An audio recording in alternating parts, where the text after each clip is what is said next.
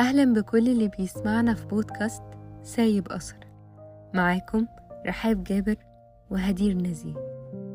من أكتر الحاجات اللي الإنسان بيحتاجها في حياته إن يكون في شخص مصدقه واثق فيه ومؤمن بيه.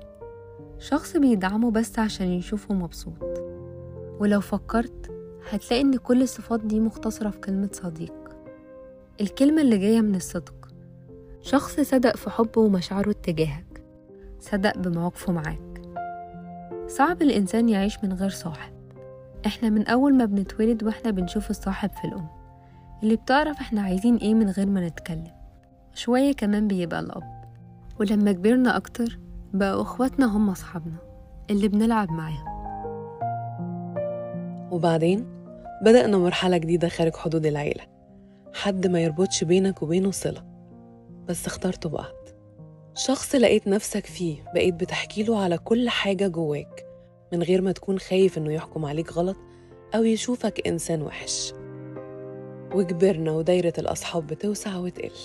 ناس لقيت فيهم صحاب المصلحة وصحاب الوقت وصحاب بيظهروا على حقيقتهم وقت الزنقة والمشاكل ووقت الفرح والاحتياج. وناس كمان أصحابنا بعدوا والحياة خدتهم بس الحب لسه في قلوبهم موجود. بس ما بقوش بدرجة قربهم زمان. مع الوقت هتلاقي إن كل ما بنكبر مشاكلنا بتزيد.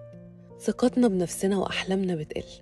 بنبقى عايزين شخص داعم يفكرنا بنفسنا ويحسسنا بقيمتنا اللي أوقات الوقت وزحمة الحياة بينسوها لنا. عايزين شخص يقول لنا لأ ما تعملش كده. أنا خايف عليك. أو يقولك أنت تستاهل أكتر. كمل هتنجح. عايزين شخص لما نحكي له وجعنا يهتم ويسألنا بعدها أنت حاسس دلوقتي بإيه؟ مش حد يقولك دايما معلش أصلي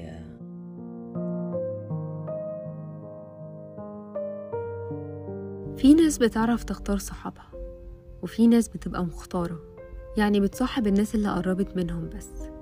بس لما الأيام والسنين بتعدي وناس كتير بتختفي وتبعد تسأل نفسك هو فلان ده صاحبي؟ هو أنا اخترت صح؟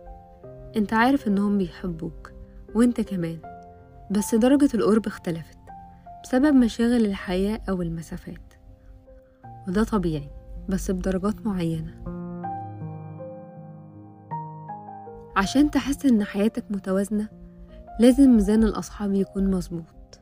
اتكلم معاهم وقول لهم مشاعرك وحاول عشان العشرة.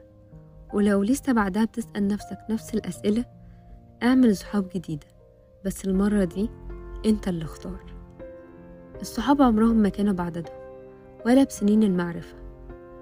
عشان تقول ده صاحبي بيحتاج منك أكتر من مشاعر حب.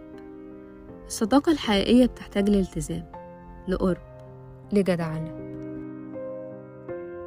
هتاخدك الحياة وهتاخدهم بس اللي هيفصل ما بين صاحب المرحلة وصاحب بمعنى الصديق هو الاحتياج. لما بتحتاجه موجود القرب اللي مطمنك ولا لسه محسسك برضه إنه لوحدك؟ هو اللي هتجري تكلمه أول ما يحصل لك حاجة ولا هتقول بلاش ده هيرد عليا تاني يوم؟ لو في حياتك أصحاب أنت معاهم بحقيقتك لسه حافظ عليهم وما تسيبش الحياة تاخدكم. خلي كل فترة يبقى في بينكم تواصل حتى لو برسالة. ولو حاسس إنك مفتقد إحساس الصحاب اعرف نفسك علشان تعرف تختار أصحاب. لسه الوقت ما فاتش افضل دور لغاية ما تلاقي الصاحب اللي بتطمن معاه. يومكم جميل.